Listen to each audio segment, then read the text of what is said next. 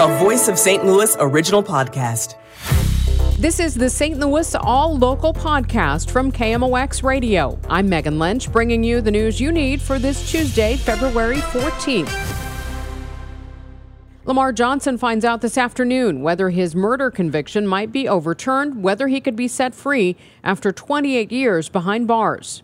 Civil rights activist Zaki Baruti was asked how it's going to go down on the streets of St. Louis if the conviction of Lamar Johnson is not overturned. I think it's going to go down real, uh, real bad. I mean, it's going. Uh, people again, again say that. Uh, it's hard for black people to get justice in America. New evidence presented in December hearings included the main eyewitness who once picked Johnson out of a police lineup as the killer took back that testimony. Also, another man, an inmate, testified that he was the killer and not Johnson. The Missouri Attorney General's office argued in support of keeping the original conviction.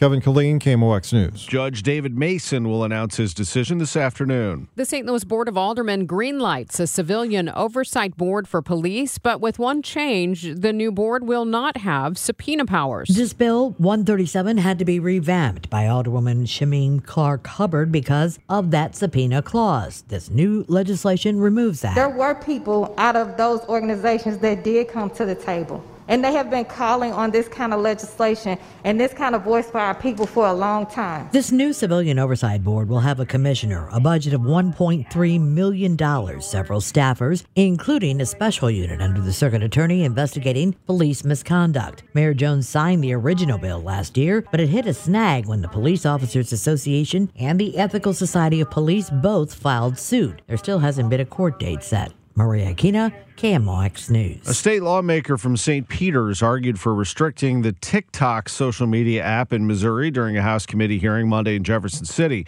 Representative Adam Schnelting calls his bill the Anti Surveillance and Foreign Intervention Act. He says it's important to ban TikTok's use on any state owned devices. Governor Parsons previously said a ban is not needed, but Schnelting says the app puts state data at risk of being obtained by the government of China.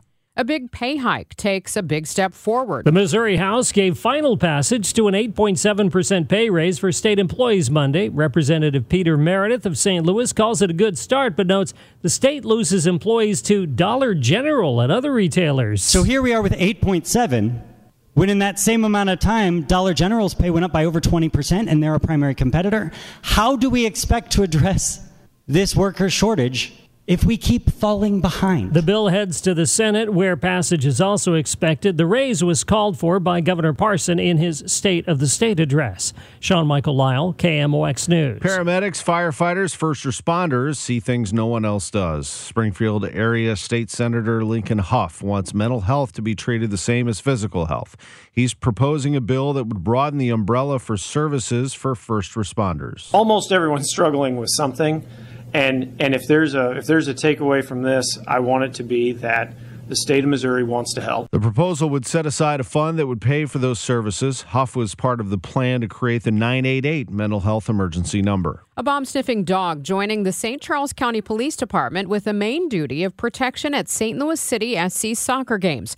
Chief Kurt Frisz says the specially trained canine was named Spirit by the team. Spirit's going to be uh, doing sweeps through the stadium uh, before the games, and then we'll be there during the game to conduct sweeps as the fans come in. So um, it's going to be a great partnership for us. And when City is not playing at home, Spirit can be used at Family Arena in St. Charles and during public events.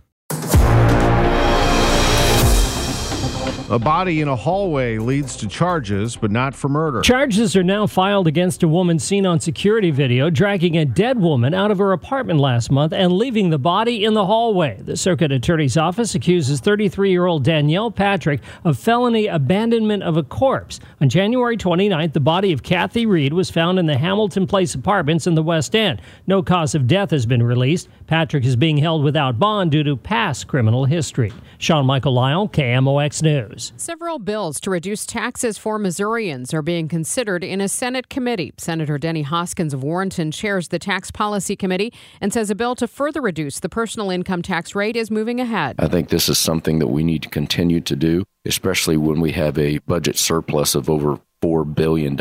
A bill to reduce the personal property tax is advancing, along with a bill to eliminate the food sales tax. Some bills could be heard on the floor of the Senate as soon as this week. Measures to restrict Missourians from their ability to change state laws were heard by the state Senate's Elections Committee Monday. The various measures before the committee would make it tougher for voters to change state laws or the Constitution by an initiative petition. One idea would restrict who could collect signatures. Another idea would increase the voter percentage required for passage.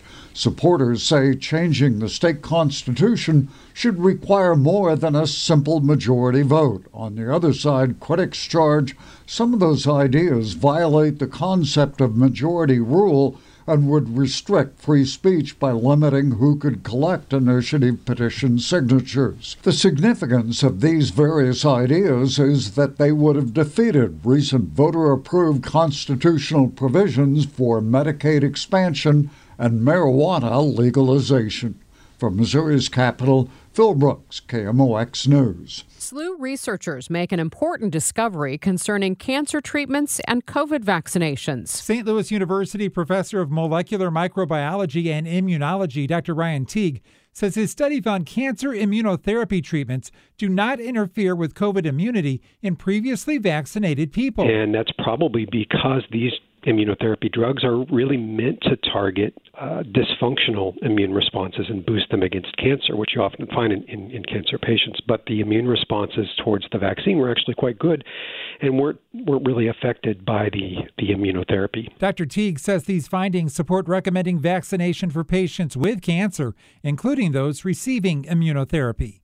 Fred Bodimer, KMOX News. Adam Wainwright began his final spring training yesterday as Cardinals pitchers and catchers reported in Jupiter, Florida. Team president John Mozeliak speaks of the value of the experience Wainwright brings to camp. You, you think back over the 25 years of the St. Louis Cardinals, we've always been fortunate enough to have those types of players as leaders, and that that's that's not by a mistake. I mean, that's that's intentional. Manager Ollie Marmol says newly acquired catcher Willson Contreras is already establishing his leadership as spring training begins. First Grapefruit League game will be on KMOX Saturday, February 25th.